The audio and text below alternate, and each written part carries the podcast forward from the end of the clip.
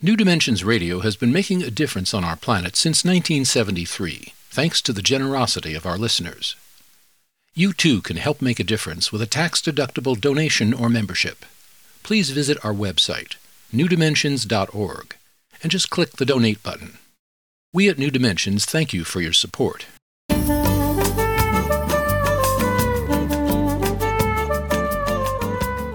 Hello, I'm Justine Willis Toms. Welcome to the New Dimensions Cafe. Today I'm hosting Michael Meade, author of Awakening the Soul A Deep Response to a Troubled World, and I'm speaking with Michael at his home by remote connection. Welcome, Michael, to the New Dimensions Cafe. Good to be with you, Justine. Thank you. It's grand to have you with me and with our listeners. I'm most impressed by your insight that we've just come through a collective rite of passage or initiation. And that explains a lot. So let's put the last 18 months in perspective. What is this collective initiation that we've come through, and are we finished with it yet? Is it complete? So, the classic description of a rite of passage or initiation is three steps separation, ordeal, descent, usually descent and ordeal, and then a return, which involves the incorporation of new things learned and often a welcome from people who can see what we've suffered through and that we've become transformed. And so, if you take the COVID experience, you say, was there separation? You bet. Social distancing, but also, as happens in classic uh, rite of passage, there's a brush with death. Many people actually died. Everybody else saw death counts every day. In other words, we learned that death is present with us, which was always the purpose of early, uh, like a youth initiation. You'd be introduced to death. And then in that middle ground of ordeal, there's liminality, which means being betwixt and between, not knowing what's coming next, and being open to being inspired. And then the third part, the return, is the tricky part because uh, you have to have a genuine sense of community to welcome people back. And in the modern world, that sense of community is almost always absent. So, in this rite of passage, which is global, involves nature and culture all going through transformation together. It's as if we have to reimagine and almost reinvent community in order to welcome each other back. The first two, I don't think anybody's going to argue with. Have we been separated from each other? Yes. Did we go through ordeals? Yes. is there a lot of uncertainty? Yes. Welcoming back is a ritual that is so foreign to the modern world that we're going to have to reimagine it. You know, I recently did an interview with Jed Diamond, who works with men and men's health. And he tells a story of when he went to a ritual. And you're not allowed to go to that ritual unless you're invited by someone. And that person, another man in this case, takes you to this ritual and drops you off there. And then after the end of three days, all the men are in circle. And this just moved me to tears because in the returning, as you are standing in this circle, you hear your name called out. And it's called out like this um, Jed Diamond, I'm Michael Meade. I've come back for you. And to have someone there to to welcome you back, to say, You are changed. You are a new person. I am welcoming you back. This is a tough one right now, Michael, because we don't have collective rituals for this. And we're at a time of polarization where people think they're not even in the same story. So there's all the more reason for rituals of welcoming. So I think what happens and why a group of men could do that, a group of women can do it too, and I think because there's a thing called bone memory. And in our bones, it's like ancestral memory, we remember how to do this. And so, like when we work with young people who are lost on the streets, we create rituals of return for them. But since they can't return home, they're actually lost or sometimes they're in jail. We have to make it a returning to the self helping them to return to the deepest sense of their own self. There are many ways to do it. For instance, right now, there's so many unfinished funerals or un, undone funerals that didn't happen. And so I think it's valuable to see these things we're struggling with as symptoms and calls to reimagine human culture, to reimagine how we are in this all together. And when you're doing a welcome back, you don't have to say, hey, do we agree politically? you know, are, are we on the same side? If you can get it to a place of real emotion, for instance, we've done it on the streets where we're working with kids in the street and then we start to get their attention, usually because they like stories and I tell stories. And then we get them to talk about their personal life, which usually means their suffering and their pain. And once that pain is in the room and we all feel it, we know we're on the way to welcoming these young people back. I mean, we can't fix their lives in the moment, but we can embrace them, and we always sing to them. So here's an old idea. In all the rituals of, um, you know, youth coming of age rituals and rituals of youthful initiation. Often, when the young people, girls, boys, would leave the village, the whole village would be there singing to them, singing a traditional song, so that as they went out into the world, they had the song of a whole village at their back. And so they never were completely alone because that song went into their body. And when they come back from their adventure or their ordeal or they're suffering, everybody's waiting and sings the song again. You don't have to discuss it. We're all in the same song, we're all in the same story, we're all in this together. So people can do it, and I would suggest song is one of the most easy, accessible, and compelling ways to be in the same moment together in terms of some kind of harmony, sometimes the only harmony you can find in some kind of rhythm. And it's deeply, deeply human to sing to each other. And you don't even have to do it well, it just has to have heart and soul in it. I remember um, Jill Purce years ago. She's married to Rupert Sheldrake, and she does a lot of songs. I was with her for a whole week long of nothing but singing together. And she talked about how in ancient Europe, that's how people came together. They came together in churches. And there was the town drunk, and there was the curmudgeon, or this or that. I mean, all sorts of different people. But they came together in song. And you often talk about how singing brings spirit down yeah, that was the old saying in, in old churches. The steeple of the church is there to channel spirit down, but spirit won't come down if we don't sing. And you were mentioning, you know, men, and all cultures, young men would be taught to sing together because that would be the practice of harmony.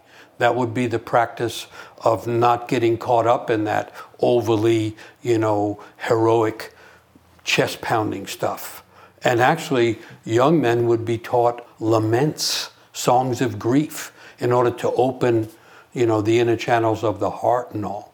And so it's those things are easy to reinvent or remake because it's so natural to humanity.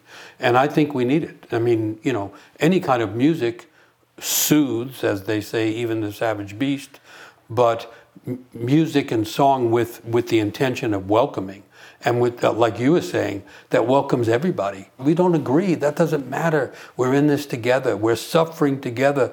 The pandemic was a global illness and a global suffering and a global funeral.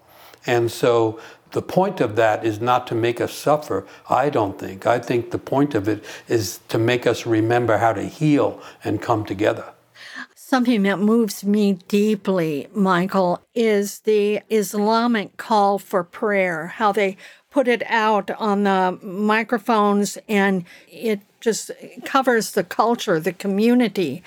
It's always with a male voice, I guess. And just hearing the tone of that voice is so powerful to me, Michael. It moves me on a heart level well, if someone is singing it not because of the creed that might be associated with it, but they're singing from the soul because it's a very soulful style of singing. Um, if they're really doing it, then it's a call that goes right into our own hearts and souls. we don't have to know what the words mean. We don't have to believe anything because we can literally feel it. You know, so some people say in the beginning was the word, but there's a whole lot of cultures that say in the beginning was the sound. And so a person singing a certain way can literally cause things to happen inside of us. That's why we revere great singers and songwriters because they pull us into this place where the sacred music occurs. And every time that happens, we're all in the same concert and we realize we're all in the resonance of creation. And as people are learning better now, we're all in this together. You know, Michael, you often talk about finding our individual thread, finding our individual plot line, and using that as a springboard to our unique contribution to the world. And one of your callings is as a storyteller. And sometimes our calling can come, we can be initiated into it uh, by going through something very fearful, actually. And you tell a story of early on in your life of being in a movie theater in a very fearful situation and it caused you to tell a story. Can you tell us that story of your storytelling origins? When I started actually trying to tell stories to audiences, totally an experiment, and there was a journalist who came and said, When did you start telling stories? And then I went, Well, actually, here's what happened. I was 13 and a half years old. I was in a little local crew, we called it, the little local gang in New York City. And we went to the theater. I went up to the bathroom, which was upstairs behind the, the you know, the room where the film was coming from. You could hear it. And as I was going up, seven guys older than me surrounded me and went up there with me. And when I got in, they threw me on the floor and they pulled out knives and they were about to carve me up. And they were a gang that we knew about and they were known to do that. And so it was a pretty serious thing. And I thought, this looks like the end. As a matter of fact, when I looked back, I realized my ego departed. Didn't want to stay around for this pain. And then all of a sudden, I started talking, not just talking, I started telling a story. I say me, but I wasn't doing anything. Something in me started to tell a story. And as I told the story, you could see that when people are going to do harm, they get this stare, a long stare, like they're looking past you. And all of a sudden, the stare was gone, the knives went down. And when I finished, they had a few questions, but the leader, you can always tell the leader because everybody looks at them when they're not sure what to do. And the leader said, We're going to let you go we're going to give you a warning and you know don't ever mess with us again and so on uh, but they let me go. And so i can really say that was the first time it's happened again later the telling story saved my life. It actually is my life and it saved my life and i had no idea. There was no rehearsal no preparation. The story just came out like paragraph after paragraph and it compelled them not to hurt me and it was truthful. It came from a deep place of your own personal experience of life, I believe. What happened was they weren't after me, they were after my friend. And he wasn't there, but they knew that we were together. So they couldn't get him, they got me. And they were after him because he started taunting them. He would taunt this gang of violent guys and then just run so fast they couldn't get him. And so they were after him. So what happened is something in me started to tell the story. Say, listen, you don't understand. You know, you don't know that the problem with him is he's gone crazy. He's not really just insulting you he doesn't even recognize exactly who you are. He's gone crazy. And the reason he's gone crazy is his older brother beats him every day, and then his father come home and beats him at night. And because he's so beaten, he's just on the edge and he's in, enraged and he's, he's lost his mind. And so it wasn't an offense to you, it was just an, an expression because of how he, injured he is from being beaten. Well, guess what? All of them are getting beating, and me too. That's where we're coming from. A rough situation. That was our problem. People aren't born violent, they become violent because they're violated. And so I was telling them their story, his story, my story, and there was something in them, they couldn't resist it. They knew it was true. And so hearing that story kind of dispelled the need to do more violence for the moment. I'm sure they went back to what they did, and I tried to avoid them afterwards. But right, but yeah, so that came out of me spontaneously. Right. And and I say the ego went away because if you had kept the ego in place, I would have been so f- afraid I couldn't talk. I would have, I don't know, I would have screamed. I don't know. So I'm thinking too that in the returning of a ritual, in if you say first it's separation, then the ordeal, and then the third part of the initiation is the return and return to community. And you talked about like we're all in the same song, we're all in the same story, even though it seems like we're polarized. That if we can speak to one another from our authentic, deep self and story, it might be more effective than trying to convince someone to be a certain way or to look at life the way we do. Yeah. So the old word, Latin word for coming together is communitas. And it means something so deep happens that everybody realizes that we're connected and everybody gets pulled together by the depth of emotion or the depth of understanding that's present. And so, what we really need is a big grieving ceremony where everybody can go, I lost a loved one, um, I lost opportunity, I lost jobs, I lost my sanity, whatever it was, and everybody just briefly naming their loss or however that would be, and then begin a song.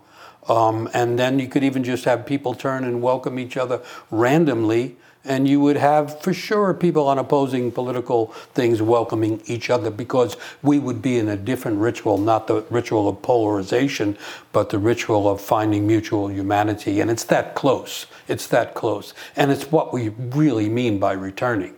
I mean, the people that want to return to normal you know, are just making a huge mistake. We want to return to humanity. We want to return to understanding. We want to return to being seen as people who have suffered and people who want to be more in the vitality and the beauty and the meaning of life. Michael, I want to thank you so much for being with us today on the New Dimensions Cafe. Well, thank you. Thanks for the invitation. Thanks for keeping new dimensions as a possibility because we all need some new dimensions. Thank you. Thank you. And may it be so. I've been speaking with Michael Meade at his home by remote connection. He's the author of Awakening the Soul, A Deep Response to a Troubled World, and he also is a presenter of the Living Myth podcast. And if you want to know more about his work, go to his website, mosaicvoices.org, org, mosaicvoices.org, or you could get there through the New Dimensions website, newdimensions.org. I'm Justine Willis Toms. I want to thank you for joining us at the New Dimensions Cafe. I invite you to please join us again. You've been listening to the New Dimensions Cafe. This series of shorter interviews features many of the remarkable guests also featured on our internationally syndicated one hour New Dimensions radio series. To access more than a thousand hours of programs, to subscribe to our newsletters, or to become a member, please visit us at newdimensions.org.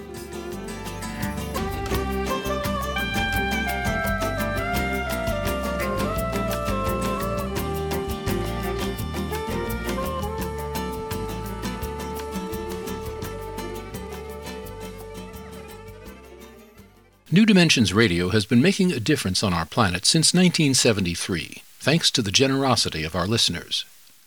You too can help make a difference with a tax-deductible donation or membership. Please visit our website, newdimensions.org, and just click the Donate button. We at New Dimensions thank you for your support.